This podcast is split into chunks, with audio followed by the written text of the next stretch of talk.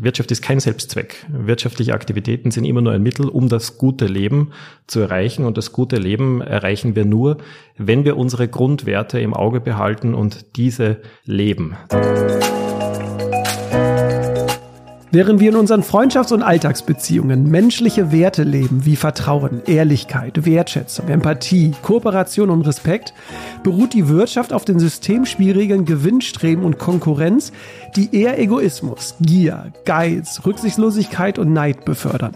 Doch genau das möchte Christian Felber ändern. Christian Felber ist österreichischer Autor, politischer Aktivist und Initiator der Gemeinwohlökonomie, welches das Wirtschaften grundlegend auf das demokratisch definierte Gemeinwohl ausrichten möchte. Betriebe sollen nicht mehr in Konkurrenz zueinander nach Finanzgewinn streben, sondern mit dem Ziel des größtmöglichen Gemeinwohls kooperieren. So werden Unternehmen dann nicht mehr nach ihrem finanziellen Erfolg bewertet, sondern daran gemessen werden, inwieweit sie Verantwortung für Mensch und Umwelt übernehmen.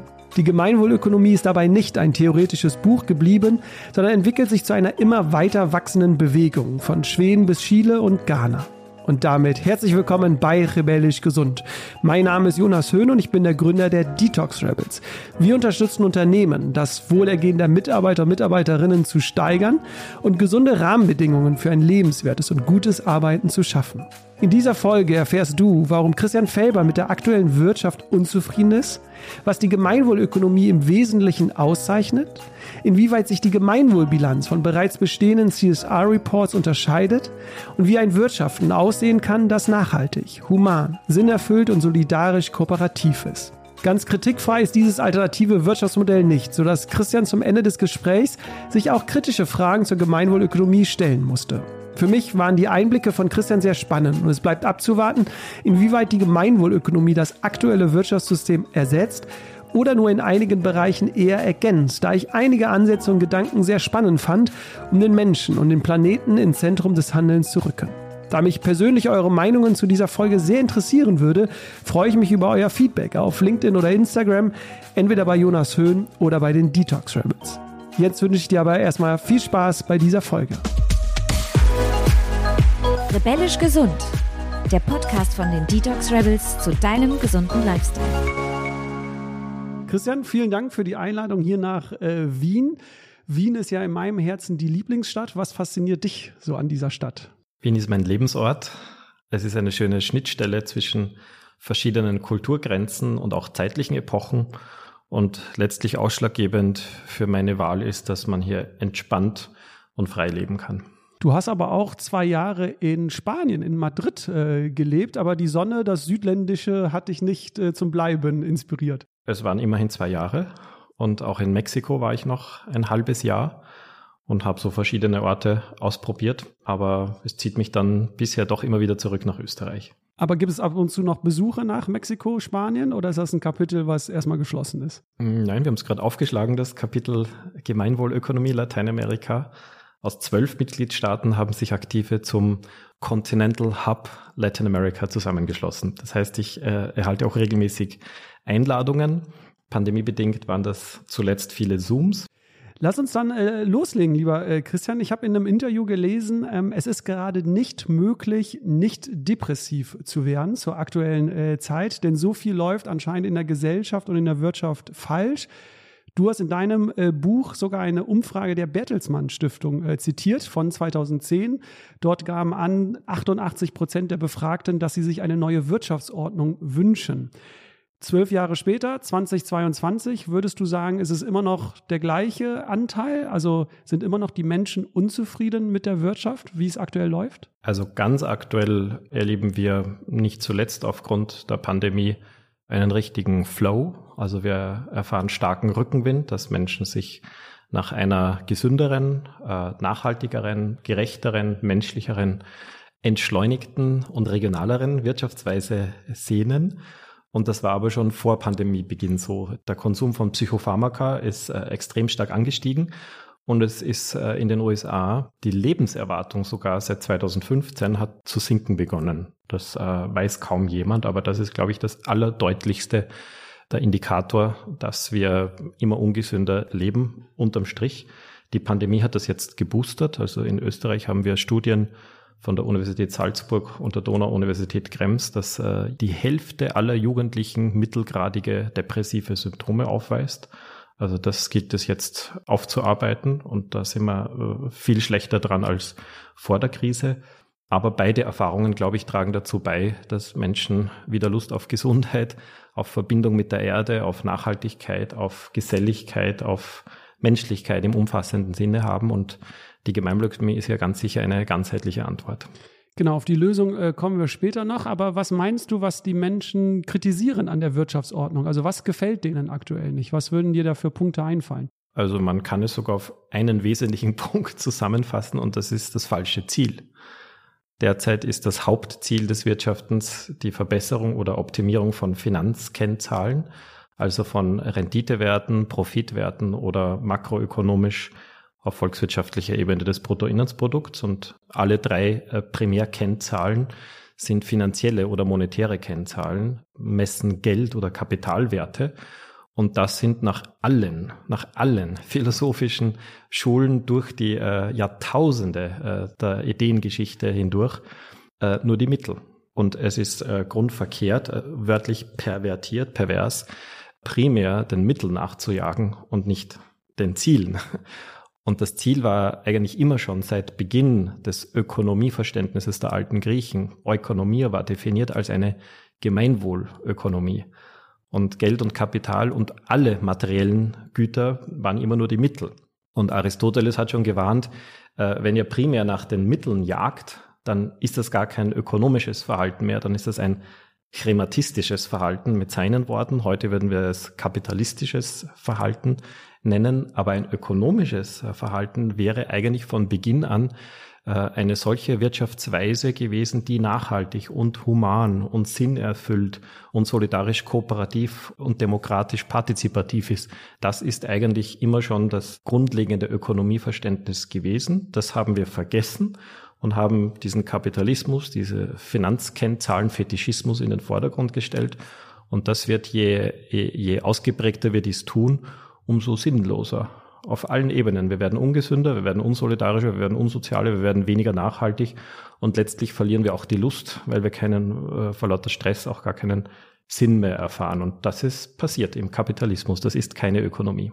Du hast in deinem Buch auch äh, geschrieben, dass es dann dazu führt, dass die Ökonomie entseelt wird, dass wir eine Zombie-Wirtschaft äh, haben. Magst du das nochmal kurz äh, erläutern für die Zuhörer und Zuhörer, was du damit genau meinst? Vielleicht kann man es auch wiederum einfach zusammenfassen, dass die Wirtschaft äh, nicht nur um ihren ethischen Kern entkernt wurde, sondern äh, eigentlich ist ja die Ethik das Fundament des Wirtschaftens. Es äh, gibt ja eigentlich gar kein äh, ökonomisches Tätigsein ohne Wertefundament, also Menschenwürde, Gerechtigkeit, Nachhaltigkeit, Demokratie, nur auf diesem Wertefundament machen ökonomische Tätigkeiten, die äh, Mittel sind. Wirtschaft ist kein Selbstzweck. Wirtschaftliche Aktivitäten sind immer nur ein Mittel, um das gute Leben zu erreichen. Und das gute Leben erreichen wir nur, wenn wir unsere Grundwerte im Auge behalten und diese leben. Dann, dann äh, ist das Ganze beseelt, dann ist es ethisch grundiert und wenn man äh, diese Metapher erklären möchte, dann ist damit die ethische Grundierung und auch Orientierung allen Wirtschaftens gemeint. Das heißt, dir geht es ja aktuell darum, du sagst ja, aktuell ist es so, wer sich unethisch verhält, der wird eigentlich in der Wirtschaft belohnt. Und das möchtest du ja quasi mit deinen Ideen, Modellen, Konzepte ja ändern, oder? Um es auf den Punkt zu bringen. Ja, genau. Da sprichst du jetzt schon den rechtlichen Anreizrahmen an aber Folge dessen, dass die neoklassische Wirtschaftswissenschaft, das ist eine ganz bestimmte Theorieschule, die sich in den letzten 150 Jahren durchgesetzt hat, die äh, ganz primär bis ausschließlich auf die Finanzkennzahlen abzielt. Das kann man auch erklären, weil die äh, einfach schärfer messbar sind. Sie äh, wollten da der Physik nacheifern und wollten mathematisch gleich präzise werden wie die Physik. Und da bieten sich halt die Finanzkennzahlen besser an als dein seelisches Wohlbefinden oder die Qualität unserer Beziehungen oder die Intaktheit und Stabilität und Resilienz der Ökosysteme. Wenn man sich dem intensiv widmet und da ganz genau hinschaut, kann man das auch messen. Man kann das sogar quantitativ messen. Aber es ist trotzdem nicht nur viel aufwendiger, komplexer, es ist vor allem viel strittiger, als eins und eins zu, äh, zusammenzuzählen. Und das ist ein sehr banaler, aber doch auch ein sehr gewichtiger Grund, warum die Neoklassik sich ausschließlich den äh, Finanzkennzahlen gewidmet hat. Und ja, und dann heißt Effizienz plötzlich das, was mehr Rendite bringt. Oder das, was äh, das Kapital in äh, höherem Maße oder schneller mehrt. Oder eine erfolgreichere Volkswirtschaft ist dann die mit dem größeren BIP. Ganz egal und völlig unabhängig davon, ob wir dabei unsere ökologischen Lebensgrundlagen zerstören, ob wir die Menschenrechte verheizen oder respektieren, ob wir gesund sind oder uns krank machen, ob die Lebenserwartung steigt oder sinkt. Und alles, was das Leben lebenswert macht, das wird in diesen reinen und nackten Finanzkennzahlen schlicht nicht abgebildet. Und das ist eine, äh, eine fatale Verirrung der Wirtschaftswissenschaft, die davor, vor der neoklassischen Wirtschaftswissenschaft war die klassische Wirtschaftswissenschaft. Dafür stand Adam Smith, prominenter als alle anderen mit seinen klassischen Kollegen.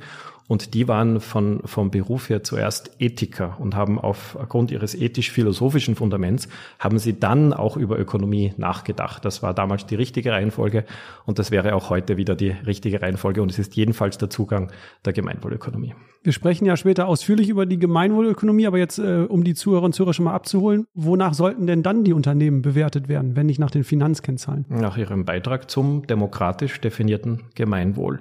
Vielleicht bauen wir das Ganze Schritt für Schritt auf. Also wir wollen ja auf der volkswirtschaftlichen Ebene ein Gemeinwohlprodukt an die Stelle des Bruttoinlandsprodukts setzen. Dann können Organisationen wie Unternehmen mit einer Gemeinwohlbilanz ihren Beitrag zu den demokratisch definierten Gemeinwohl messen. Und auf der Mikroebene der Finanzen kann äh, jede Investition und auch jede Finanzierung sollte beweisen, dass diese Investition die Ziele und Grundwerte einer Gesellschaft erfüllt und nicht verletzt. Und wir schlagen auch vor, dass wir mit dem Gemeinwohlprodukt beginnen. Das wäre ein demokratisch-partizipativer Prozess, wo du und ich und alle anderen, die in Wien zum Beispiel leben oder in Berlin oder in Köln, dass die sich beteiligen dürfen, zunächst an einem Brainstorming. Was macht denn das gute Leben in seiner Essenz aus? Was ist das Allerwesentlichste für ein gutes Leben und Zusammenleben? Und dann kommen wahrscheinlich hunderte von Vorschlägen. Aber hm, das äh, macht nichts. Es äh, werden dann die 20 äh, überzeugendsten ausgesiebt. Also die, die bei der gesamten Bevölkerung auf die stärkste Resonanz und Zustimmung stoßen, die sind dann die Finalisten im, im Gemeinwohlprodukt. Das sind dann 20 Teilziele.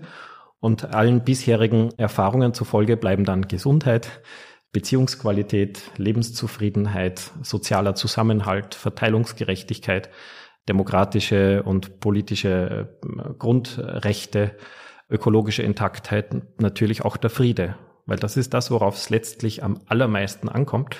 Und äh, darum geht es auch in der Wirtschaft. Also die Wirtschaft hat keine anderen Ziele als der Rest der Gesellschaft und das demokratische Gemeinwesen, sondern sie hat die Ziele des demokratischen Gemeinwesens und der Gesamtgesellschaft zu befördern und dazu beizutragen. Deshalb sind die gesellschaftlichen Ziele und die verfassungsmäßigen Grundwerte sollten auch die Ziele und Grundwerte des Wirtschaftens sein. Das ist unser Zugang. Und das prangerst du ja auch an und sagst, dass in der Wirtschaft ganz andere Werte zählen als äh, im sozialen Umfeld. Also du sagst, ne, im sozialen Umfeld Umfeld haben wir quasi Beziehungswerte. Ne? Du sagst bei uns, ich glaube, da können auch die Zuhörer und Zuhörerinnen verstehen, was ich meine, dass ähm, Vertrauen, Kooperation, Teilen, Empathie wichtig ist. Aber in der Wirtschaft sehen wir ja aktuell noch Werte wie Konkurrenz, Rücksichtslosigkeit und, und, und. Und du sagst, das ist halt ein Konflikt, dass wir einerseits im sozialen Umfeld andere Werte befolgen als in der Wirtschaft. Magst du da mal was zu diesem Konflikt äh, noch sagen? Sehr gerne. Und zwar einmal als Psychologe und Sozialpsychologe, das habe ich unter anderem studiert, und zum anderen als Politikwissenschaftler und äh, Staats- und Verfassungstheoretiker. Dafür habe ich mich unter anderem sehr interessiert. Den ersten Widerspruch hast du ja schön aufgezeigt. Wir wissen aus der Psychologie und Sozialpsychologie, welche Werte zwischenmenschliche Beziehungen und die äh, staatliche Gemeinschaft gelingen lassen. Das ist Sozialpsychologie und äh, das reicht eben vom Zuhören und Empathie und Kooperation und Teilen und Solidarität, Respekt und Fürsorge. Das sind die sogenannten Beziehungswerte. Und wenn die gelebt werden, äh, dann geht es uns allen gut. Ne? Das ist eine Win-Win-Situation für alle. Das ist wissenschaftlich erwiesen. Und wenn statt dieser Werte so Werte wie Geiz oder Gier oder Rücksichtslosigkeit oder Ellbogentechnik oder Leistungsmaximierung gelebt werden, dann geht es uns weniger gut. dann geht es uns schlechter. Wir sind weniger glücklich und wir fühlen uns weniger frei und wir werden krank. Das sagt die Wissenschaft. Es sagt allerdings nicht die ökonomische Wissenschaft, weil die untersucht das nicht so äh, primär oder allenfalls am Rande. Aber es sagt hier zum Beispiel die Sozialpsychologie oder auch die Neurobiologie, die sich auch sehr stark mit Beziehungsgelingen und Motivation befasst. Und die Wirtschaftswissenschaft wäre äh, gut beraten, sich diese Ergebnisse anzusehen und daraus Schlussfolgerungen zu setzen, wie zum Beispiel Kooperation statt Konkurrenz. Das wäre eine ganz wichtige Schlussfolgerung aus diesen Erkenntnissen anderer Disziplinen. Und es gibt noch die zweite Ebene, die Ebene unserer Verfassungs- und Grundwerte. Das ist die politikwissenschaftliche Ebene. Und die setze ich gerne in Kontrast zu den äh, Werten unserer ökonomischen Bildung, weil da kommt dieser Widerspruch, also es war eh schon überdeutlich, aber hier kann man sozusagen, glaube ich, äh, noch mehr Menschen die Augen öffnen. Wenn wir in unsere Verfassungen blicken und dort schauen, welche Grundwerte dort am häufigsten stehen, dann ist das die Menschenwürde an erster Stelle. Es ist Solidarität, Gerechtigkeit, Nachhaltigkeit, Demokratie. Das ist auch der Grund, warum die Gemeinwohlökonomie diese fünf Werte äh, ihrer, ihren Mess- und Evaluierungsinstrumenten zugrunde liegt, weil das die häufigsten Verfassungswerte sind. Und jetzt äh, habe ich Studien gefunden, die geprüft haben, welche Werte implizit in den wirtschaftswissenschaftlichen Lehrbüchern vermittelt werden, ohne das explizit auszugeben, weil die Wirtschaftswissenschaft sagte heute tendenziell, sie sei wertfrei. Das heißt, das ist noch einmal eine mächtige Täuschung auch im Gange, weil die ja nicht sagen, der Mensch soll egoistisch sein und seinen Eigennutzen maximieren. Er soll konkurrenzorientiert sein. Er soll prima nach finanziellen Kennzahlen streben. Er soll ein Consumerist, also ein konsumorientiertes Wesen werden und nach immerwährendem Wachstum streben. Es ist aber letztlich ein manifestes Wertesystem und wenn wir jetzt da uns erinnern, was, welche Werte in den Verfassungen stehen, entdecken wir keine einzige Gemeinsamkeit. Und letztlich, wenn man, wenn man sich die konsequente Verwirklichung dieses Wertesystems oder jenes Wertesystems vor Augen führt, dann kann man zu keinem anderen Schluss kommen, als dass das ein manifester Widerspruch ist. Und jetzt ähm, gebe ich etwas sehr Schwerwiegendes zu bedenken, nämlich den Artikel 5 des Grundgesetzes. Der lautet wörtlich, dass äh, die Freiheit der Wissenschaft die Verfassungstreue beinhaltet. Das heißt, die Freiheit der Wissenschaft darf nur so weit gehen, dass die Grundwerte des Grundgesetzes nicht verletzt werden.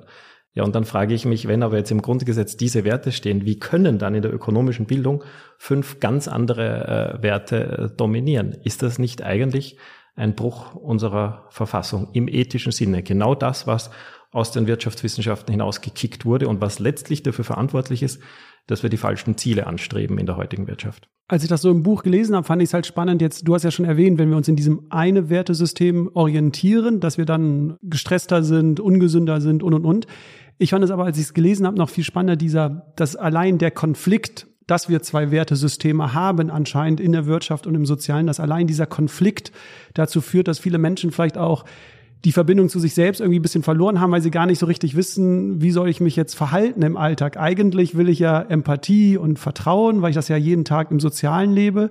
Aber in der Wirtschaft irgendwie kommen andere Werte, also dass allein dieser Konflikt, Gerald Hüther hat es ja auch genannt, diese Inkohärenz, also wir stellen uns irgendwas vor, aber die Realität ist eine ganz andere, dass allein dieser Konflikt dazu führt, ähm, dass wir in so eine Art Negativspirale kommen. Das fand ich irgendwie so spannend, als ich es gelesen habe. Ja, oder ich habe es zugespitzt mit dem Begriff ethische Schizophrenie, dass wir uns eben in der Wirtschaft plötzlich ganz anders verhalten sollen als in unseren alltäglichen Beziehungen. Wir wissen, wann es uns gut geht, wann unsere Freundschaftsfamilien und anderen Beziehungen gelingen und jetzt sollen wir uns plötzlich konträr verhalten. Das ist doch schizophren. Ich habe keinen besseren Begriff dafür gefunden, auch wenn ich gebeten wurde von Angehörigen von schizophren Kranken, diesen Vergleich nicht zu machen. Deshalb nehme ich ihn auch gleich wieder zurück. Ich mir jetzt einfach, sonst müsste ich einfach Widerspruch dazu sagen. Es ist ein ethischer Widerspruch und an dem leiden wir, weil äh, unserer Seele geht's gut, wenn wir gemeinsame, klar vereinbarte Werte haben.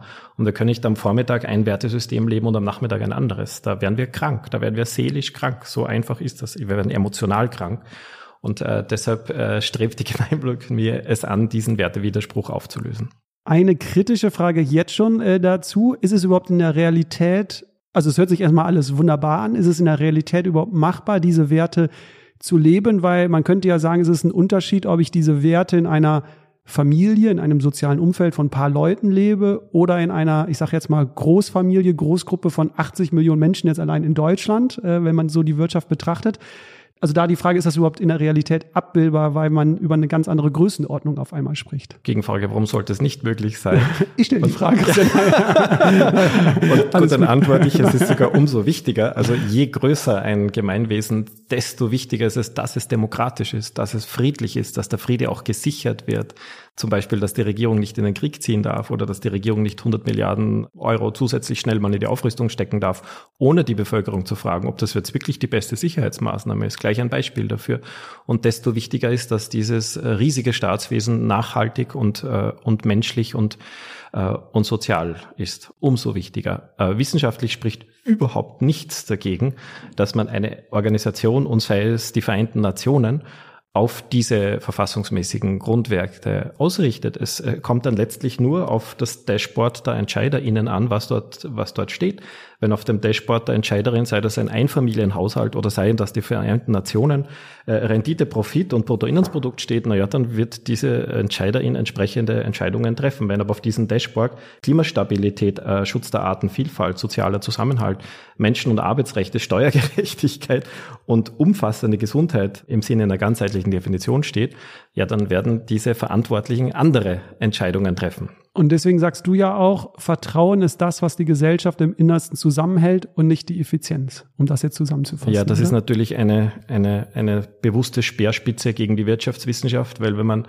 die Definition von Wirtschaftswissenschaft ansieht, dann ist das das effiziente Management knapper Ressourcen.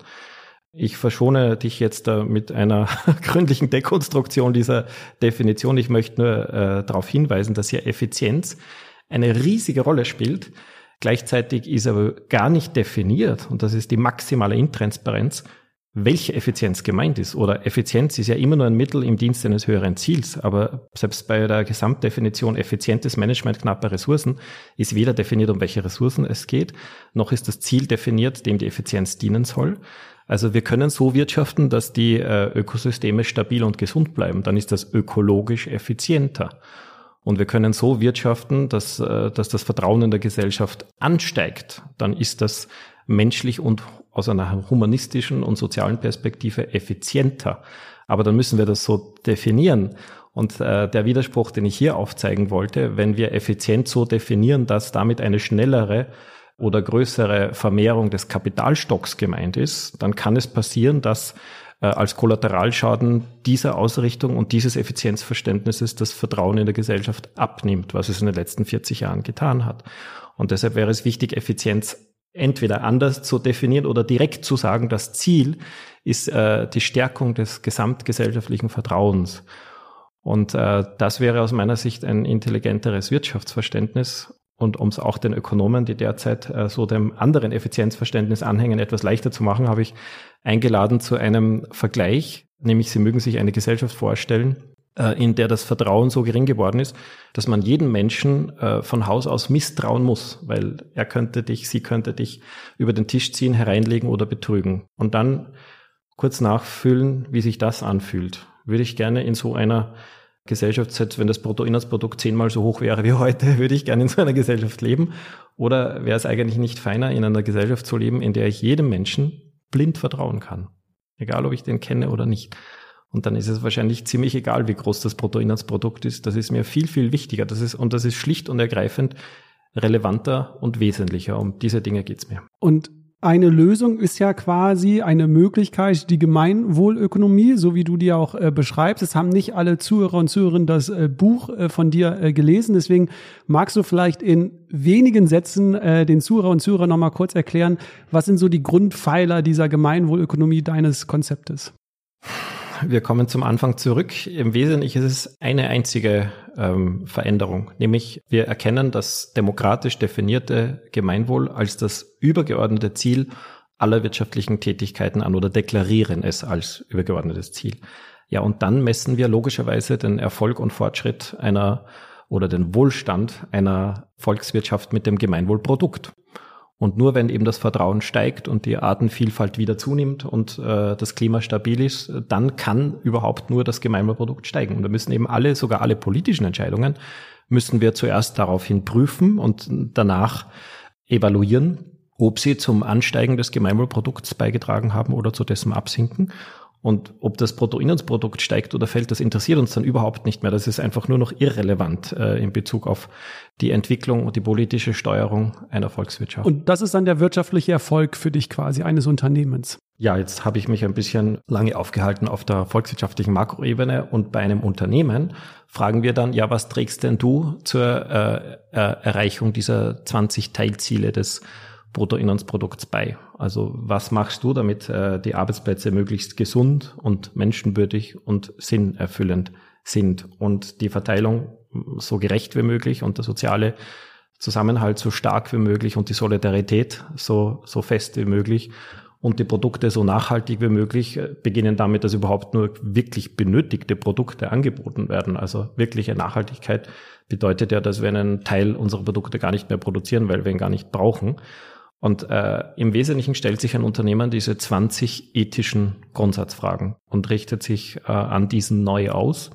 Und das ist äh, für manche Unternehmen eine vollständige Transformation. Andere sind schon auf diesem Weg und erhalten hier sozusagen leitende äh, Zusatzfragen. Wir nennen das auch ethischer Kompass und können sich Jahr für Jahr äh, ein Stückchen weiterentwickeln, weil äh, es ist eine umfassende Beziehungsarbeit in alle Richtungen und auf allen Ebenen. Und das ist auch eine mühevolle Arbeit. Also die ist nicht kinderleicht, sondern das ist Erwachsenwerden, das ist Reifen im besten Sinne. Und das erfordert viel Zeit, viel Geduld und auch den Einsatz von Zeit und auch Finanzressourcen.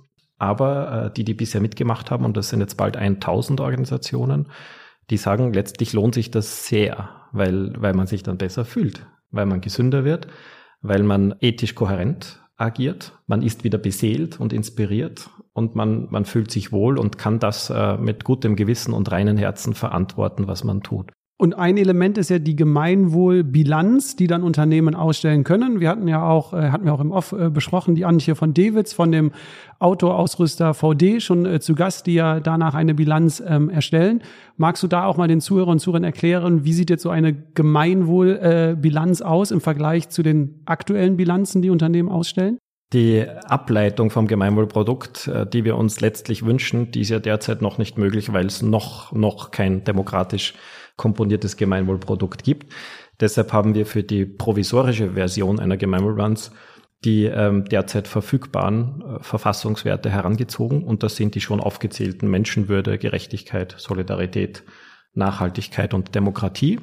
Und im Sinne einer Scorecard fragen wir ein Unternehmen, wie es diese Grundwerte gegenüber seinen Stakeholders oder seinen Berührungsgruppen vom Beginn der Zulieferkette bis zur siebten Generation in der Zukunft tatsächlich lebt. Und auf den Schnittfeldern dieser Werte mit den Berührungsgruppen haben wir dann 20 Gemeinwohlthemen definiert, wie zum Beispiel menschenwürdige Arbeitsbedingungen oder die Sinnhaftigkeit eines Produkts oder die äh, demokratische Partizipation des Umfeldes des Unternehmens. Natürlich die gesamte Lieferkette und die gesamte äh, Finanzthemen sind auch alle in der Matrix, wir nennen dann diese 20 Themen, sind die Gemeinwohlmatrix abgebildet. Und dann kann man diese 20 Ziele in, in vier Stufen erreichen.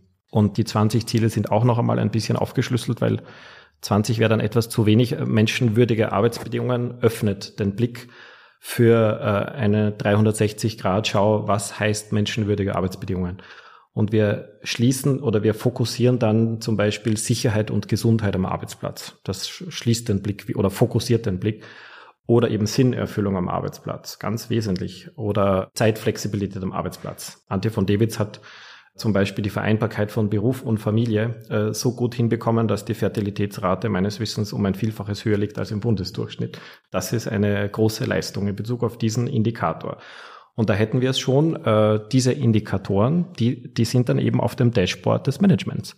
Das habe ich vorhin schon erwähnt. Äh, also es gibt auch in, in der GWÖ Management und Führung Dashboards, auf denen Kennzahlen, also auch KPIs aufscheinen. Nur das sind dann halt nicht mehr primär finanzielle, sondern äh, primär sind es die Ziele des Wirtschaftens. Und die finanziellen Kennzahlen, die sind Bedingungen des guten Wirtschaftens. Und in der Wirkungsweise, vielleicht kann ich das an dieser Stelle gleich erklären, in der Wirkungsweise wird primär gemessen, was ein Unternehmen zum äh, Gemeinwohl beiträgt. Das heißt, äh, die Summe dieser, insgesamt sind es dann 50 Aspekte und auch 20 Negativaspekte. Das heißt, es gibt auch äh, Kriterien, wenn die erfüllt werden, dann kommt es zu kräftigen Punkteabzügen, damit nicht ein Atomkraftwerk gute Arbeitsbedingungen schafft und sagt, jetzt bin ich ein Nachhaltigkeitsweltmeister. Nein, weil durch die Tatsache, dass es ein Atomkraftwerk ist und die Gesundheit und die Menschenwürde und die Demokratie massiv bedroht, sind die Punkteabzüge so stark, ebenso wie bei Waffenherstellern zum Beispiel, dass es das äh, in keiner Weise wieder wettmachen kann durch gute Bezahlung, Gender Balance oder, oder andere ähm, Wohltaten. Und jetzt kommt der entscheidende Punkt. Jede erreichte Stufe, man kann vier Stufen erreichen, quantifizieren wir dann.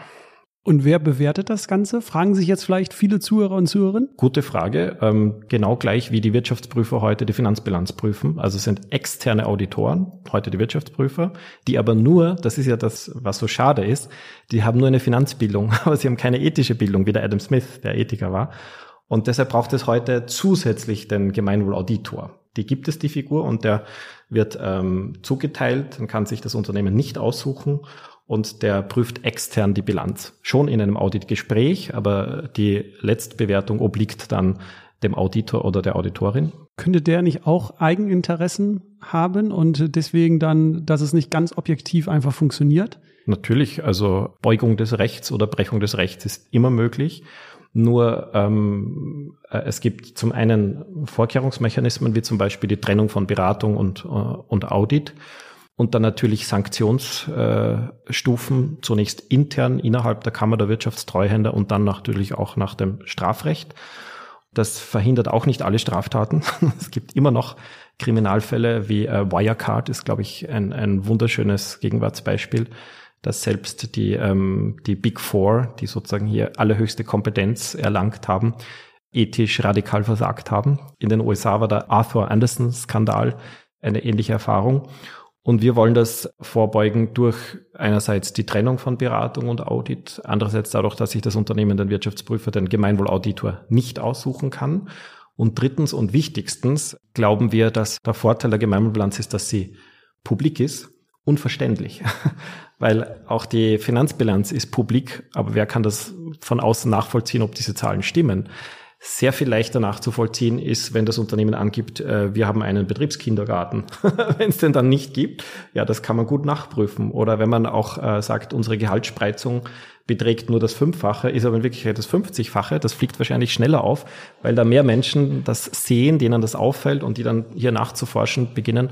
Deshalb glauben wir, dass die Korrumpierbarkeit war ja deine Frage, die Korrumpierbarkeit der Gemeinbilanz nicht so wahrscheinlich ist wie die der Finanzbilanz. Aber du hast jetzt eben äh, so spannend gesagt, weil deswegen fand ich die Idee dieser Gemeinwohlbilanz äh, so toll, weil ich glaube ja auch, das könnte ja für Bewerber und Bewerberinnen, die sich bei einem Unternehmen bewerben, ein super tolles und einfaches Tool sein, um für sich zu entscheiden, ist das ein Unternehmen, für das ich arbeiten möchte oder nicht, weil, kurze Erklärung, die junge Generation möchte sich ja viel mehr mit dem Arbeitgeber identifizieren, als jetzt noch vor 10, 20, 30 Jahren war. Ne? Also man möchte für das Unternehmen arbeiten, wo man auch sagt, ich kann dahinter stehen, was die machen.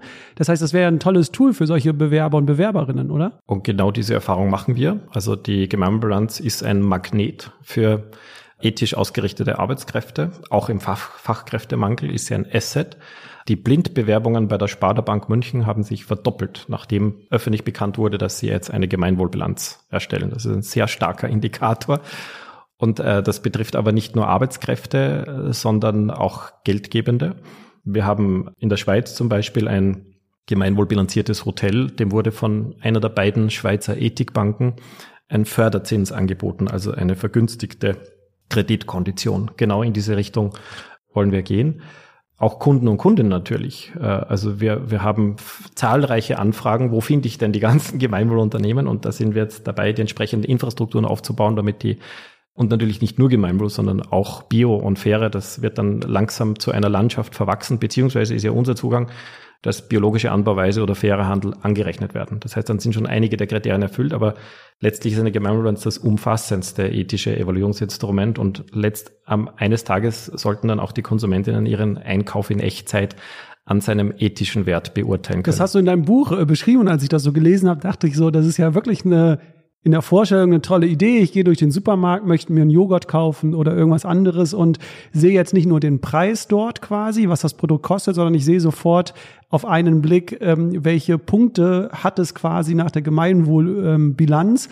Ist das ethisch und nachhaltig vertretbar alles? Also das wäre ja nicht nur für Bewerber also interessant, sondern ja auch für die Konsumenten und Konsumentinnen. So ist es. Und jetzt sind wir beim Systemkern des Modells angelangt, beim Preis. Ne? Also heute ist es ja so, dass die Nicht-Bio, äh, die bieten ja preislich günstiger an, weil sie Kosten externalisieren, Kosten auf die Gesellschaft äh, und auf die zukünftigen Generationen abwälzen und die verantwortlichen und äh, nachhaltigen Unternehmen und die umfassend Gemeinvolontierten, die haben höhere Kosten, weil sie die, diese Kosten eben nicht externalisieren, sondern selbst tragen oder eben Umweltschäden gar nicht anrichten noch, äh, und haben deshalb höhere Marktpreise und haben heute einen Wettbewerbsnachteil. Das heißt, heute haben die ethisch orientierten Konsumentinnen nur die Freiheit, zu den ethischeren Produkten zu greifen, obwohl diese teurer sind als die weniger ethischen. Und das ist eigentlich widersinnig, weil der Preis äh, das mächtigste Lenkungsinstrument des Marktes ist. Und jetzt müssen wir wieder den Wirtschaftswissenschaftlern nicht zuhören, die sagen, der Preis ist ein Naturgesetz und das kann man nicht verändern. Nein, nein, nein, nein, nein. Der Preis ist menschengemacht, nämlich je nachdem, wie wir äh, die Wirtschaftsordnung designen und wir äh, können sagen, dass äh, die, weil sie eben unsere äh, demokratischen Grundwerte achten, jetzt zahlen die weniger Steuern und sie kriegen öffentliche Aufträge und die nicht und sie zahlen mehr Steuern und die handeln freier und die handeln nicht so frei und die kriegen auch noch günstigere Finanzierungen, haben wir schon gehört. Das steht aber dann eines Tages im Gesetz, so dass das Ziel ist, dass die nachhaltigeren und gemeinwohldienlicheren Produkte und Dienstleistungen auf den Märkten preislich günstiger angeboten werden. Das ist das Ziel. Und dann haben die Konsumenten die andere Freiheit, nämlich sie haben dann die Freiheit, die klimaschädlichen und die ungesünderen Produkte zu kaufen. Ja, aber wenn die teurer sind, als die gesünderen und die klimafreundlicheren, ja, dann glaube ich, wird es niemand mehr kaufen. Und dann ist das eine intelligente Ökonomie und nicht nur eine ethische Marktwirtschaft. Da haben wir ja auch die Klammer am Anfang, als ich gesagt habe, dass äh, du ja es momentan kritisierst, dass die, die sich unethisch sozusagen verhalten, belohnt werden, belohnt werden, indem, dass sie günstiger den Preis anbieten können, als die, die versuchen, Fair Trade und alles ja einzuhalten, weil aktuell das ja noch mit höheren äh, Kosten verbunden ist. Jetzt fragt sich vielleicht der ein oder andere, der uns äh, zuhört, wie gelingt denn jetzt der Wechsel quasi? Also reicht es jetzt, wenn einige Unternehmen jetzt schon die Gemeinwohlbilanz erstellen? Reicht es, wenn es ein, zwei Länder machen oder braucht es quasi, weil wir ja immer globaler werden, braucht es eigentlich einen Gesamtwechsel? Also vielleicht kannst du da die Zuhörer und Zuhörer mal mitnehmen, ja. welche Voraussetzungen es jetzt irgendwie braucht. Unsere Beobachtung ist, dass äh, neue Entwicklungen, wie eben das äh, Bedürfnis nach einer Kreislaufökonomie oder nach äh, höherer sozialer Verantwortung von Unternehmen oder nach Klimafreundlichkeit, das passiert nicht in einem Land isoliert, sondern das passiert in vielen Ländern gleichzeitig und an unterschiedlichen Stellen.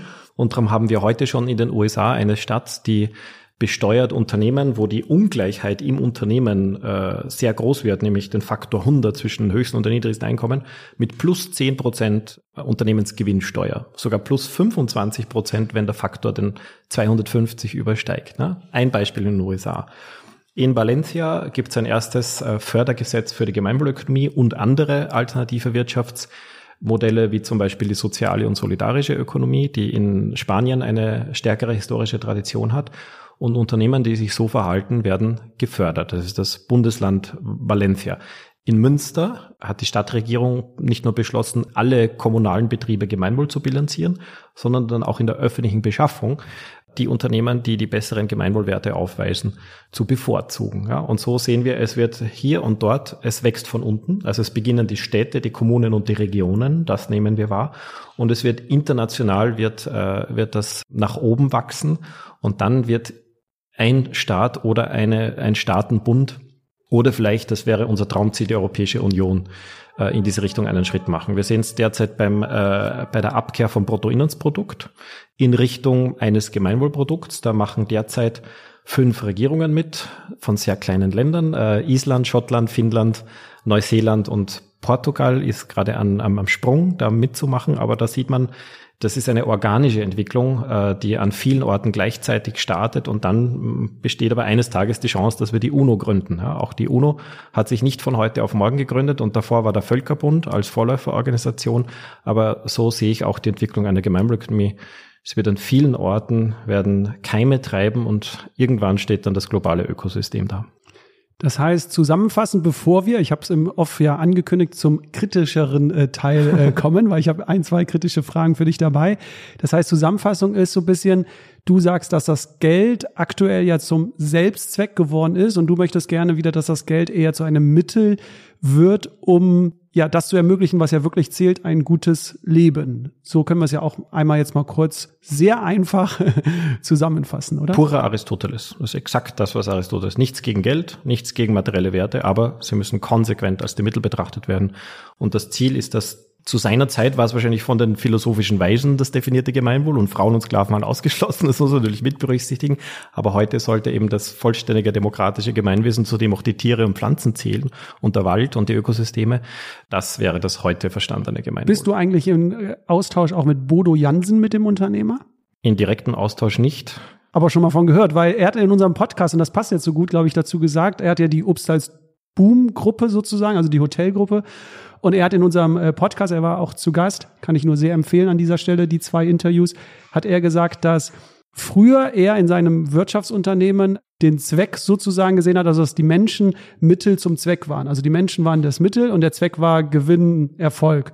Und er hat es jetzt äh, durch seinen Change-Prozess so hingebogen, dass sozusagen das Unternehmen das Mittel ist zum Zweck zur Zufriedenheit, zum Glücklichsein der Menschen. Und das ist ja genau. Dann wäre ein wunderbares Aushängeschild der Gemeinwohlökonomie. Ihr müsst miteinander äh, sprechen, kann ich wirklich an dieser Stelle sagen. Vielleicht hörst du uns ja auch zu, äh, Bodo, aber ja, ich glaube, ihr müsst miteinander äh, reden.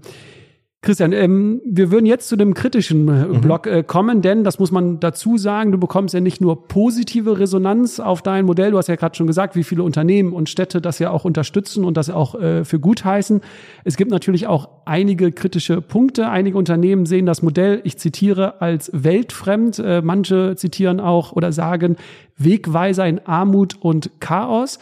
Meine Frage, bevor wir in die Tiefe da reingehen, wie entgegnest du dieser Kritik? Kannst du die nachvollziehen? Ist die der, aus der Luft gegriffen oder wie gehst du mit solchen Kritikpunkten um? Ja, also ich schaue mir jeden Kritikpunkt für sich getrennt betrachtet ganz genau an. Und wenn jemand sagt, das ist weltfremd, dann frage ich ja, in welcher Welt lebst du denn? Weil es gibt ja schon tausend Unternehmer, die das anwenden und es werden jeden Tag mehr. Das heißt, es gibt sogar ein Verlangen oder eine Nachfrage nach dem Modell. Das heißt, was meinst du denn eigentlich mit weltfremd? Und oft stellt sich heraus, dass das halt irgendeine Etikette ist, mit der man einfach äh, die Diskussion abwehren möchte. Aber ähm, gute Argumente sind konkret und haben auch Hand und Fuß. Und vielleicht findest du ja eins. wir werden sehen. Vielleicht finden wir es gemeinsam äh, mit der Hörerschaft jetzt. Also eine Frage, die hast du auch hinten in deinem äh, Buch selbst. Und das fand ich auch äh, sehr interessant, dass du offen mit den Kritik oder mit den Fragen auch umgehst und die versuchst zu beantworten. Eine Frage, die natürlich jetzt sofort vielleicht im einen oder anderen kommt, ist, was wäre jetzt der Mehrwert dieser Gemeinwohlbilanz im Vergleich zu, es gibt ja schon Corporate Social Responsibility Ansätze, also CSR, Ansätze, die ja auch Unternehmen veröffentlichen. Also was ist der, der Mehrwert quasi nach der Gemeinwohlbilanz zu gehen? Ja, das habe ich mich auch seit Beginn der Entwicklung der Gemeinwohlbilanz vor zwölf Jahren mittlerweile gefragt, äh, warum Warum tut es nicht ein traditioneller Nachhaltigkeitsbericht oder warum reicht nicht äh, GRI oder der, die Global Reporting Initiative, das ist ein anderes Rahmenwerk, um Nachhaltigkeit zu berichten oder der deutsche Nachhaltigkeitskodex oder eine B Corporation zu werden. Und äh, das müssen sich alle fragen. Also Ziel muss auf jeden Fall sein, dass am Ende des Tages ein gesetzlicher Nachhaltigkeitsberichtsstandards steht oder äh, so wie es heute einen äh, Finanzbilanzstandard gibt, einen gesetzlichen in Deutschland im Handelsgesetzbuch und nicht 25, sondern einen. Dann gibt es noch die internationalen für die Börsennotierten, also einen zweiten für die ganz großen gibt es noch die International Financial Reporting Standards. Und so müsste analog dann in der Zukunft es eine Gemeinwohlbilanz geben oder International Sustainability Reporting Standards. Derzeit sind wir aber noch weit davon entfernt, aus zwei Gründen, weil der Gesetzgeber im Tiefschlaf verharrt hat. Aber warum hat der Gesetzgeber im Tiefschlaf verharrt? Weil erstens die Ökonomen gesagt haben, das Ethische, das kann man nicht äh, definieren, da werden wir uns nie einig, das lassen wir außen vor, das ist unwissenschaftlich. Und das war aber zufällig die exakt gleiche Einflüsterung wie die von den mächtigen Interessensgruppen, die gesagt haben, Nachhaltigkeit, soziale Verantwortung, um Himmels Willen, ja, gute Idee, aber lass uns das freiwillig machen und nicht regulieren, weil das wäre eine Überregulierung der Unternehmen. Deshalb hat der Gesetzgeber hier jahrzehntelang gepennt und aktiv weggeschaut. Und deshalb ist als Reaktion auf diese Inaktivität des Gesetzgebers sind hier Dutzende von privaten Initiativen gesprossen, weil das Bedürfnis in der, in der breiteren Unternehmerinnenschaft, insbesondere bei den Familienbetrieben, bei den regional verankerten Unternehmen, bei den ethisch motivierten, intrinsisch motivierten Unternehmen, das ist immer stärker geworden, je größer die globalen Probleme geworden sind. Deshalb gibt's die alle. Und die müssen sich jetzt fragen, ja, was sind denn eigentlich die Anforderungen an den zukünftigen einheitlichen gesetzlichen Standard? Das muss sich die Gemeinwohlbilanz genauso fragen wie der Deutsche Nachhaltigkeitskodex oder wie die Global Reporting Initiative. Und ich habe in meiner Rolle als ähm, Affiliate Scholar des äh, IASS ITS in Potsdam, das ist das Institut für transformative Nachhaltigkeitsforschung, habe ich in einem Forschungsprojekt die Anforderungskriterien an den gesetzlichen Standard versucht zu identifizieren. Und Anforderungskriterien heißt, dass über zum Beispiel, ähm, wir haben zehn gefunden und äh, heißt das zum Beispiel über alle ethischen Werte berichtet werden muss. Also nicht nur über Klimaschutz, sondern über alle ökologischen Themen und auch über Steuergerechtigkeit und äh, politische Einflussnahme zum Beispiel. Das ist ganzheitlich. Das zweite ist, die äh, Nachhaltigkeitsberichte sollten quantifiziert werden, damit sie vergleichbar sind, damit an das vergleichbare Ergebnis dann die gesetzlichen Anreize geknüpft werden können, damit dann letztlich die Systemänderung erst möglich wird, nämlich dass dann die nicht nachhaltigen ähm, Produkte teurer sind als die, äh, als die nachhaltigen. Und das Ganze muss natürlich auf einem externen Audit beruhen, so wie die Prüfung der Finanzbilanz. Und das Ganze muss gesetzlich verbindlich sein. Das waren jetzt fünf Kriterien der zehn, nur äh, Verständlichkeit, Einfachheit und es soll auch auf den Produkten aufscheinen. Und kleine Unternehmen sollten auch geringere Berichtspflichten auferlegt werden als den großen Unternehmen. Proportionalität, also da haben wir jetzt schon fast acht von den zehn gehört.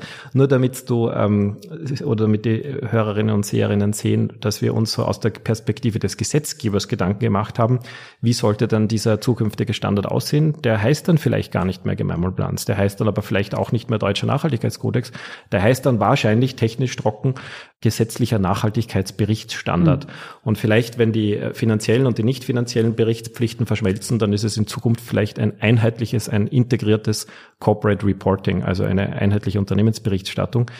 Letztlich sind das äh, Informationen über ein Unternehmen, auf der einen Seite finanzielle Informationen, auf der anderen Seite ethische Informationen, die für alle Stakeholder relevant sind und deshalb veröffentlicht werden müssen und an denen sich dann der Gesetzgeber vom öffentlichen Beschaffer bis hin äh, zur Förderbank äh, alle orientieren können.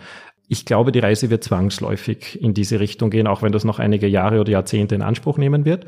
Aber sozusagen, wir haben äh, mal einen Schritt gemacht, uns selbst transzendiert, diese zehn Metakriterien, Anforderungen vorgeschlagen und dann eine erste Vergleichsstudie gemacht und insgesamt kennen wir derzeit drei oder vier Vergleichsstudien. Da bin ich jetzt natürlich befangen und mache jetzt auch bewusst ein bisschen Eigenwerbung für die Gemeinplanz. Äh, sie schneidet ihn im Vergleich an diesen Kriterien am, am besten ab weil sie bewusst aus einer volkswirtschaftlichen Perspektive konzipiert wurde und äh, weil sie bewusst eben äh, gegen Greenwashing immunisiert wurde. Das ist nicht möglich, weil die Gemeinbilanz äh, das einzige Instrument ist, mit dem man sogar ein theoretisch negatives Bilanzergebnis erzielen kann. Und das hat sich auch äh, schon bewahrheitet, dass mehrere DAX-Konzerne die Gemeinwohlbilanz intern erstellt haben und dann aber, ups, nicht einmal ein positives Ergebnis, kommt überhaupt nicht in Frage. Das ist auch der Grund, warum bis heute kein DAX-Konzern eine Gemeinwohlbilanz veröffentlicht hat, weil sie würden aufgrund der äh, Strenge der Gemeinwohlbilanz einfach nicht so toll abschneiden. Aber das ist ja genau der Zweck der Übung, dass wir ein strenges, ein wirksames Instrument, das dann die Unternehmen zu einer nachhaltigen Transformation zwingt letztlich, das wollten wir entwickeln. Du hast es in diesem Podcast ja schon angesprochen. Ein Ansatz von dir ist ja oder eine Idee statt Konkurrenz Kooperation. Ähm, das erklärst du auch ausführlich in deinem Buch, denn äh, wenn es äh, Kooperation geben würde, würdest du oder sagst du, dass es nur Gewinner gibt. Bei Konkurrenz gibt es immer Gewinner und Verlierer, bei der Kooperation nur Gewinner. Jetzt eine äh, kritische Frage dazu. Brauchen wir nicht den Wettbewerb, die Konkurrenz, damit überhaupt eine Kooperation zwischen Anbieter und Konsument überhaupt zustande kommt. Denn wenn es jetzt dort zu viele Kooperationen gibt, birgt es ja vielleicht, wie gesagt, nur eine Frage, ähm, birgt es ja vielleicht die Gefahr von Kartellen quasi, dass sich äh, Marktteilnehmer absprechen und dadurch sozusagen ein unfairer Preis zustande kommt. Denn aktuell durch die Konkurrenz auf Anbieterseite und durch Konkurrenz auf Nachfrageseite kommt es ja quasi zu dem in Anführungsstrichen vielleicht besten Preis für beide äh, Parteien. Da die Frage an dich, führt Kooperation wirklich dann zum gewünschten Ziel?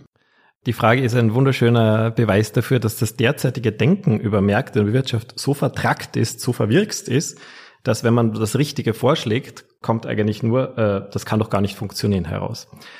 Dies gesagt, äh, wir brauchen nicht Wettbewerb und ich erkläre es gleich, was damit gemeint ist, sondern wir brauchen das, was wir eigentlich schon haben, nämlich Unternehmensfreiheit. Das ist ausreichend. Es ist ausreichend, wenn du und ich die Möglichkeit haben, heute ein neues Unternehmen auf den Markt zu bringen. Das schafft dann die Möglichkeit, dass wir gegeneinander agieren, also dass wir Wettbewerb betreiben oder Kontrakurrenz nenne ich das. Es schafft aber auch die Möglichkeit, dass wir kooperieren. Und jetzt deuten alle, alle wissenschaftlichen Meta-Untersuchungen darauf hin, dass äh, Kooperation günstiger ist, nämlich sowohl für unser Wohlbefinden als auch für unsere Leistung. Das ist eine Erkenntnis der Neurobiologie, einer harten Naturwissenschaft, die sagt, wenn wir miteinander, äh, miteinander arbeiten, dann wird die Performance eine bessere sein. Aber könnte es dann nicht, wenn jetzt die zwei Unternehmen miteinander kooperieren und vielleicht die einzigen Hersteller dieses eines Produktes ist und dadurch dann, dann ein Monopol entsteht, dass es dann vorgegeben wird, der Preis und die Nachfrage gar keine Chance hat? Also nur mal als Beispiel, es gab ja das Telefonmonopol und und und. Und wir, wir sehen ja jetzt durch die Konkurrenz der einzelnen Unternehmen, dass ja, ich kann jetzt hier von Österreich nach Deutschland äh, kostenlos telefonieren. Das war ja vor Jahren gar nicht so. Also Kannst du dem ein bisschen was abgewinnen oder bin ich völlig auf dem falschen Weg? Ich glaube, wir müssen ein bisschen langsamer gehen, weil okay. wenn jeder und jede die Möglichkeit hat, aufgrund der Unternehmensfreiheit, das ist ein gleiches Recht für alle, das ist ein liberales Grundrecht, auch in der Gemeinwohlökonomie, dann kann ja jederzeit ein neues Unternehmen auf den Markt kommen. Und wenn die bestehenden Unternehmen so kundinnenorientiert sind, das heißt günstige Preise anbieten, ein günstiges Preis-Leistungs-Verhältnis, eine hohe Qualität und dabei auch noch nachhaltig sind, ja, dann besteht kein Bedarf nach einer äh, neuen Unternehmensgründung. Dann werden sich äh, alle Neueinsteigerinnen in den Markt diesen bestehenden Unternehmen anschließen, weil eh alles in Ordnung ist. Aber falls die das tun sollten, was ja immer unterstellt wird und was immer als, als erstes Totschlagargument gegen Kooperation, da, dann hast du ein Monopol, weil, weil das eben die heutige Logik ist. In der heutigen Logik führt Kooperation im Kapitalismus zur Kartellbildung und damit zum Schaden der Konsumentinnen. Aber in einer Gemeinwohlökonomie ist eine völlig andere Logik, nämlich erstens, es darf eine viel größere Anzahl von Unternehmen geben, die kooperieren nicht, um ein Monopol zu begründen, sondern die kooperieren, um sich gegenseitig äh, zu helfen und um insgesamt dann günstigere Preise für die Konsumentinnen zu erzielen, weil oder um die Menschen zu helfen. Ne? In, der, in der aktuellen Lage war es ja äh, aus Deutschland äh, McDonalds, die mit Aldi äh, kooperiert haben, als ne, McDonalds die Filialen schließen musste und das Personal quasi dann für Aldi in dem Sinne arbeiten durfte. Ne? Dafür das, gibt's in der Gemeinwohlbilanz Pluspunkte. Wenn ich äh, Ressourcen oder Produktionsmittel teile, dann habe ich eine bessere Gemeinbilanz. So entsteht ein Anreiz zur Kooperation, aber eben nicht auf Kosten anderer, weil wenn ich das auf Kosten der Konsumentinnen machen würde, dann würde mein, mein Gemeinbilanzergebnis wieder verhagelt. Das würde wieder in den Keller rasseln. Das heißt, äh, ich kooperiere mit meinen Mitunternehmen und ich, wir achten gemeinsam auf die Konsumenten und die Kundinnen, sowohl was die Qualität betrifft, als auch was den Preis betrifft. Könnte denn dein Wirtschaftssystem, also deine, deine Idee, dein Konzept dazu führen, dass es überhaupt noch oder es gar keine Innovationen mehr dann geben kann, weil du hast ja eben auch von dem Gemeinwohlprodukt gesprochen und wenn jetzt von außen quasi festgelegt wird, was gut ist für das Gemeinwohl, für die Gesellschaft, dass die Unternehmen vielleicht dann gar nicht frei und kreativ noch denken oder produzieren können. Ne? Um einmal, Henry Ford hat ja damals auch gesagt, ne, die Leute hätten sich schnellere Pferde äh, gewünscht, quasi, wenn man sie gefragt hätte. Also kann es dazu sein, dass Innovation dann gar nicht zustande kommt, weil es im Vorhinein direkt geblockt wird? Ja, das ist jetzt der zweite Mythos, den zu zerstäuben du mich einlädst. Wie gesagt, wir versuchen nur das Thema ganzheitlich hier zu behandeln. Ne? Deswegen versuchen wir so ein paar Fragen hier einzu Ganz wichtig und eigentlich aus der Sicht der klassischen ökonomischen Bildung, weil die lehrt ja genau diese Mythen. Ne? Mythos eins war, Kooperation schwächt die Motivation und aus der wissenschaftlichen Analyse wissen wir aber, dass es umgekehrt ist. Kooperation, übrigens habe ich nicht definiert, ist durch Win-Win heißt, wenn ich erfolgreich bin, bist du es auch und Wettbewerb ist definiert durch, wenn ich erfolgreich bin, verlierst du zum Beispiel Markt Marktanteil. Das ist mathematisch präzise definierbar. Wettbewerb motiviert schwächer. Das wissen wir aus der Motivationsforschung. Das steckt ja, also wie, wie stark motiviert uns das eine oder das andere, das steckt ja hinter, hinter der Diskussion, wollen wir die Marktwirtschaft kooperativ ordnen oder kompetitiv anlegen. Und beim Innovationsargument steckt äh, die Frage dahinter, was treibt den Menschen zur Innovation? Und auch hier gibt's wieder die zwei Menschenbilder. Das eine ist das unwissenschaftliche ähm, neoklassische Menschenbild. Die sagen, nur wenn du ein riesiges Einkommen oder einen riesigen Profit ähm, erwarten kannst, dann wirst du ähm, kreativ sein. und das wissenschaftlich fundierte Menschenbild, darf ich wieder als Psychologe und Sozialpsychologe. Nee, die Frage war anders mit kreativ, weil, ähm, wenn ich das doch richtig verstanden habe, im Buch oder jetzt auch deine Ausführung ist ja so, dass von außen quasi äh, gesagt wird, du hast ja auch gesagt, welche Unternehmen dürfen überhaupt entstehen, zum Beispiel Atomkraftwerke dürfen überhaupt gar nicht entstehen, weil sie negativ sind für das ja. Allgemeinwohl. Auch bei den Produkten sozusagen, dass danach äh, geht, ja. was darf jetzt überhaupt produziert werden und nicht. Und da meinte ich nur, dass das vielleicht die Kreativität dann von Unternehmen einschränken Ja, könnte. ganz sicher. Und das ist ja auch der Sinn der Übung. Weil wenn der Gesetzgeber äh, verordnet, du darfst nur noch Werkzeuge herstellen, aber keine Waffen mehr, dann ist ja genau das, was wir wollen. Also der Gesetzgeber reguliert. Aber damals bei Henry Ford hätte man gesagt, du darfst keine Autos dir überlegen, weil Pferde sind äh, nachhaltiger als Wenn Autos. das in einer Technikfolgeabschätzungsprüfung hervorgegangen wäre, dann hätte ich das für eine sehr weise Entscheidung gefunden. Ich habe schon vor 25 Jahren äh, einen Text geschrieben, 25 Gründe gegen das Privatauto. Und wenn wir eine, eine verpflichtende gesetzliche gemeinwohlorientierte Technikfolgenabschätzungsprüfung eingeführt hätten, dann wäre es vermutlich nie zum motorisierten Individualverkehr gekommen und dann hätten wir heute kein Klimaproblem. Und das äh, hätte nicht nur bei der Kernkraft Was so. Was wäre die Lösung gewesen? Äh, Mobilität statt Verkehr. Autos lösen ja kein Mobilitätsproblem, sondern sie schaffen Verkehr und schaffen damit ein Mobilitätsproblem. Wir müssen immer auf das Grundbedürfnis fragen und das äh, Grundbedürfnis der Mobilität ist definiert durch die möglichst unaufwendige Erreichbarkeit meiner täglichen Ziele. Meine täglichen Ziele äh, sind seit der Steinzeit äh, dieselben, nämlich einmal am Tag äh, äh, arbeiten, Essen beschaffen, einmal am Tag äh, Verwandte äh, oder Freunde besuchen und einmal am Tag mich erholen, Sport oder in den Wald gehen. Das nennt man auch die Mobilitätskonstante. Und jetzt kann man fragen, ähm, wer ist am mobilsten? der, der dafür die größten erdölgetriebenen motorisierten Vehikel, eine Straßenverkehrsinfrastruktur äh, braucht und möglichst viele gefahrene Kilometer. Oder die Person, die das alles zu Fuß machen kann. Das wäre dann sozusagen die Leitplanke gewesen. Wir schauen, dass wir das möglichst fußläufig, allenfalls mit dem Rad und wenn schon dann mit dem öffentlichen Verkehr, mit integrierten Siedlungsstrukturen. Das heißt nicht mit, ähm, mit monotonen Glas- und Betonpalästen, wo man dann sehr lange gehen muss, bis, bis man sich endlich wieder wohlfühlt. Es impliziert Flüsse, die man nicht nur trinken kann, sondern in denen man auch baden kann. Und es, es wäre einfach eine sehr viel höhere Lebensqualität, mhm. wenn wir das bei allen Techniken anwenden würden. Und vielleicht, wer das Beispiel mit dem Auto nicht so gern hat, hat mich geprägt vor 20 Jahren das, äh, das Gleichnis des Wuppertal-Institutes für Klima, Umwelt und Energie. Es gibt immer gesetzliche Vorgaben, es gibt immer Regularien und es gibt immer eine Einschränkung der Wirtschaftsfreiheit.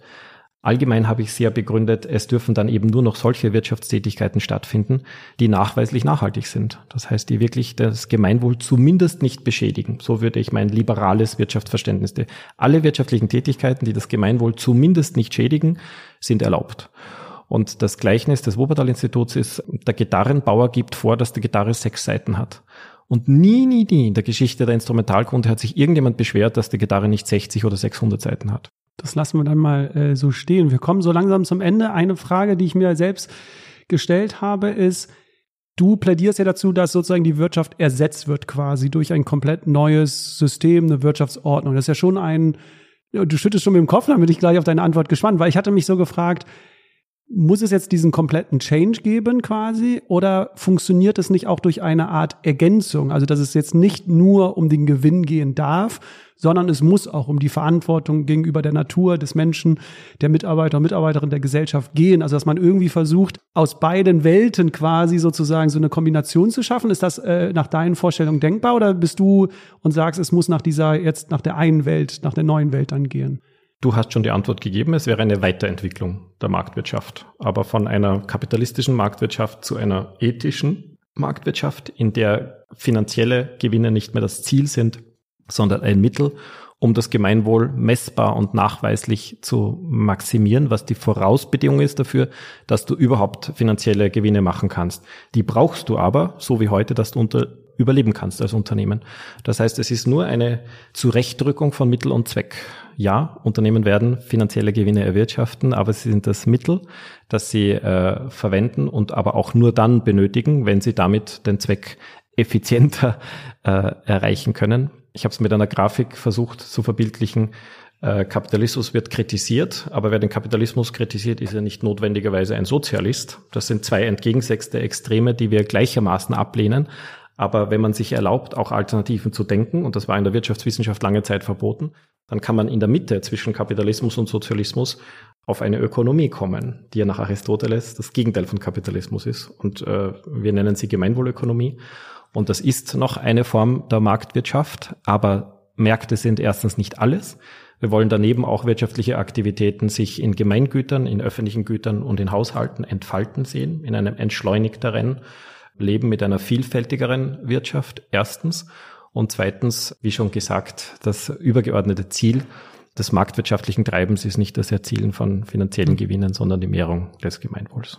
Die Zeit reicht nicht aus, um noch mehr in die Tiefe und die Details zu gehen. Deswegen an dieser Stelle schon der Hinweis, äh, falls jetzt die Gemeinwohlökonomie für dich, äh, lieber Zuhörer, liebe Zuhörerin, interessant klingt. Es gibt ein Buch, wo wirklich in Ausführlichkeit, in allen Details alles erklärt wird eine Idee, um vielleicht nochmal den Vorgeschmack äh, auch zu intensivieren.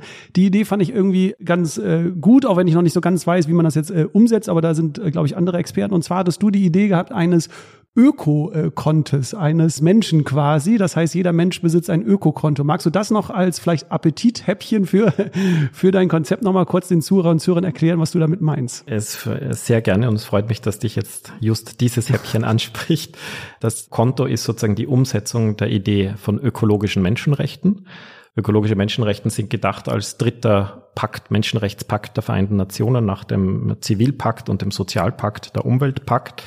Das würde bedeuten, dass das, was der Planet in seiner unglaublichen Großzügigkeit uns, uns ja schenken kann pro Jahr an Umweltressourcen, ohne dass dadurch die äh, Ökosysteme degradieren und äh, so, dass die Kinder und Enkel von uns die gleichen ökologischen Lebensgrundlagen vorfinden und damit die gleichen Lebenschancen, dass äh, dieser Betrag sozusagen aufgeteilt wird auf die acht Milliarden derzeit lebenden Menschen äh, übersetzt natürlich in eine physikalische Messeinheit, das heißt nicht in Geld, sondern hier in entweder in Joule oder CO2-Äquivalente oder was mir am besten gefällt, in globale Hektar nach dem äh, Konzept des ökologischen Fußabdrucks. Die, dieses Maß an ökologischen Fußabdruck, was ein Mensch jährlich äh, verbrauchen kann, so dass wenn alle es tun, die Menschheit insgesamt innerhalb der ökologischen Grenzen des Planeten bliebe. Das kommt auf dein Ökokonto. Und dein Ökokonto ist ähm, Schau, hier liegt zufällig das Gemeinwohlkonto, das wir schon haben. Das könnte die gleiche Bankomatkarte sein, nur du hättest halt hier gleichermaßen ein eine, eine finanzielles Guthaben und ein ökologisches Guthaben. Und nur wenn du auf beiden Konten sozusagen solvent bist, dann kannst du ein Produkt kaufen und ein Produkt, das wäre sozusagen die Voraussetzung für den Marktzugang. Du musst den finanziellen Preis angeben und du musst auch den ökologischen äh, Wert im Sinne äh, des Bruchteils des ökologischen Fußabdrucks angeben. Und beim Kauf werden äh, beide äh, Bar- oder QR-Codes gescannt und wird dann Guthaben abgezogen. Und nur wenn du auf beiden Konten solvent bist, kannst du das Ding auch kaufen. Wenn du schon zu viel gekauft hast, quasi zu viel verbraucht hast, dann geht es einfach Wirst nicht. Bist du auf ökosoziales Hartz IV äh, gesetzt. Das heißt, äh, du verhungerst nicht und du erfrierst nicht, aber du kannst deinen SUV nicht mehr befüllen und deinen Swimmingpool auch nicht mehr und deinen Golfplatz kannst du auch nicht bewässern. Das heißt, die Menschenrechte bleiben gewahrt Nee, ich fand das auch äh, deswegen, und das fand ich so, so toll an dieser Idee, weil viele sagen ja so, okay, du darfst von heute auf morgen nichts mehr machen, was jetzt gegen die Ökologie spricht. Du darfst nicht mehr den SUV fahren, du darfst nicht mehr fliegen, du darfst das und das nicht mehr. Und ich fand, die Idee dieses Ökokontos gibt mehr der Menschen noch so diese Selbstbestimmtheit. Okay, mir ist es wichtig, jetzt in den Urlaub zu fliegen, also mache ich das. Dafür spare ich aber sozusagen in anderen Bereichen. Und deswegen fand ich die Idee so toll, weil das nicht so ist, du darfst gar nichts mehr machen, ne, nur noch alles das, was irgendwie für den Planeten gut ist, sondern eher so, du selbst darfst die Prioritäten setzen, aber wenn es aufgebraucht ist, ist aufgebraucht. Ja, und selbst dann gibt's noch einmal einen Resilienzpuffer, weil äh, wir hier das Ökologische mit dem Sozialen verbinden könnten, indem die ärmsten Menschen dieser Erde die ihr ökologische Kaufkraft ja gar nicht ausschöpfen können, weil sie die finanzielle Kaufkraft dafür gar nicht haben, die könnten sozusagen einen Teil dieser gar nicht erschwinglichen oder verwendbaren ökologischen Kaufkraft an die Reichsten verkaufen ich würde das zu einem einheitlich definierten, gesetzlich definierten Einheitspreis an einer Börse der Vereinten Nationen abwickeln, ein Umweltprogramm der Vereinten Nationen. Äh, und dann könnten die Reichsten, die zwar eine riesige finanzielle Kaufkraft haben, aber nur die gleich geringe ökologische Kaufkraft wie die Ärmsten, könnten denen ein, äh, mit ihrer finanziellen Kaufkraft ein bisschen ihrer ökologischen Kaufkraft abkaufen. Dann hätten die, die Ärmsten die Möglichkeit, sich ein bisschen mehr zu, zu kaufen und hätten, könnten ihre, ihre Grundbedürfnisse decken. Und die Reichen hätten äh, eine etwas weichere Landung. Das ist ja schon fast wie, äh, kennst du noch diesen Film, ich weiß gar nicht, wie der heißt, wo man sich Zeit erkaufen konnte, wo man so ein so ein Zeitstempel auf der Haut so eintätowiert hatte und dann musste man, wenn man arbeiten gewesen ist, hat man zusätzlich Zeit bekommen. Wenn die Zeit abgelaufen ist, ist man gestorben quasi. Und die Reichen hatten halt super viel Zeit so auf der und jedes Produkt quasi hat man gegen Zeit eingetauscht. Ich muss mal recherchieren, wie dieser Film heißt, aber ich glaube, der Zuhörer oder die Zuhörerin, äh, vielleicht wisst ihr, welchen Film. Äh, ich glaube, der ist sehr bekannt, aber ich komme jetzt nicht mehr auf den Namen. Aber Christian, wir sind jetzt am Ende angekommen. Wenn du jetzt in die Zukunft blickst, seit zwölf Jahren versuchst du dieses Konzept äh, ja publik äh, zu machen. Wie geht's weiter? Was können wir uns so in den nächsten Jahren äh, erhoffen, wünschen? Wie, wie geht's bei euch weiter? Du sagst ja, es gibt überall in den Ländern schon vereinzelte Unternehmen und Städte, die es machen. Gib uns doch mal so einen Ausblick. Wie geht's weiter? Jo, also wir haben mit einem theoretischen Modell begonnen, das war so, und haben dann als erstes Instrument die Gemeinwohlbilanz gleich von Beginn an mit Unternehmen. Es haben äh, viele kleine und mittelständische Unternehmen hier mitgegründet, entwickelt. Jetzt ähm, begrüßen wir bald das 1000. Unternehmen, das tatsächlich so eine Gemeinwohlbilanz freiwillig erstellt hat. Dann gibt's jetzt das Gemeinwohlkonto, äh, wie schon in Österreich, wie schon erwähnt. Äh, heute zufällig ist äh, der ethische Business Canvas äh, zur Welt gekommen. Das heißt, das ist ein, ein Gemeinwohlkompass für Startups, die ja noch nicht über ihre Vergangenheit berichten können, sondern die sozusagen in die Zukunft projizieren, wie ethisch und verantwortungsvoll sie sich gerne verhalten würden. Das heißt, wir entwickeln da ein, äh, ja, und ganz wichtig, wir arbeiten am Gemeinwohlprodukt. Nämlich nicht, dass wir äh, bestimmen und definieren, wie das Gemeinwohl ähm, aussieht und äh, wie das Gemeinwohlprodukt dann äh, aussieht, sondern das würden wir gerne in Bürgerinnenbeteiligungsprozessen entwickeln, an, in verschiedenen Regionen, Städten und äh, Ländern. Und so soll dann der Appetit ähm, international auf ein demokratisch komponiertes Gemeinwohlprodukt größer werden. Und das sind so die ganz konkreten Prototypen, nennen wir sie, an denen wir arbeiten. Und da, da machen immer mehr Unternehmen, Städte, Regionen und auch Universitäten mit. Und das ist unser Weg. Also es öffnen sich so viele Türen, dass wir da durch einen Teil dieser gehen und immer mehr Akteurinnen auch e-, einbinden in die, in die Co-Kreation dieser Prototypen. Das, äh, so wird der Weg der nächsten Jahre aussehen. Sehr schön. Christian, wir haben immer eine abschließende äh, Frage in diesem Podcast, denn das Motto von den Detox Rebels ist, wir müssen nicht mehr machen, sondern einfach nur etwas anders machen. Daher die Frage auch an dich, was würdest du dir wünschen, was wir in Zukunft anders machen? Gibt es da so, wenn du dich auf einen Wunsch konkretisieren musst, finalisieren musst, gibt es dort einen Wunsch, was wir anders machen? Tiefer hineinspüren, feiner fühlen und tiefer in die Verbindung gehen. Das ist doch ein äh, schöner Abschluss. Und äh, für die Zuhörer und Zuhörerinnen, wenn du mehr über Christian erfahren möchtest, äh, du hast zwei Bücher geschrieben. Einmal, wie gesagt, das Gemeinwohl Ökonomie. Du hast mehr Bücher geschrieben, aber das sind jetzt 15, ja. die Bücher, die dazu passen. Also Gemeinwohl Ökonomie gibt's als Buch und dein äh, neuestes Buch oder dein letztes Buch ist äh, This is not Economy. Äh, auch das gibt es äh, zu kaufen oder zu lesen. Und wer über dich mehr erfahren möchte oder über Gemeinwohl, kann einfach danach äh, googeln. Also entweder Christian Felber oder äh, die Gemeinwohlökonomie, da wird man wahrscheinlich relativ viel finden. Ja, nur Wikipedia nichts glauben. Das ist keine seriöse Informationsquelle leider. Ja. Okay, ihr habt eine eigene Internetseite, worauf man sich äh, stützen kann. Super, Christian, vielen Dank für die Zeit, für die spannenden Einblicke und lieber Zuhörer, liebe Zuhörerin, egal wo du bist, noch einen schönen Tag und macht's gut. Bis dann. Tschüss.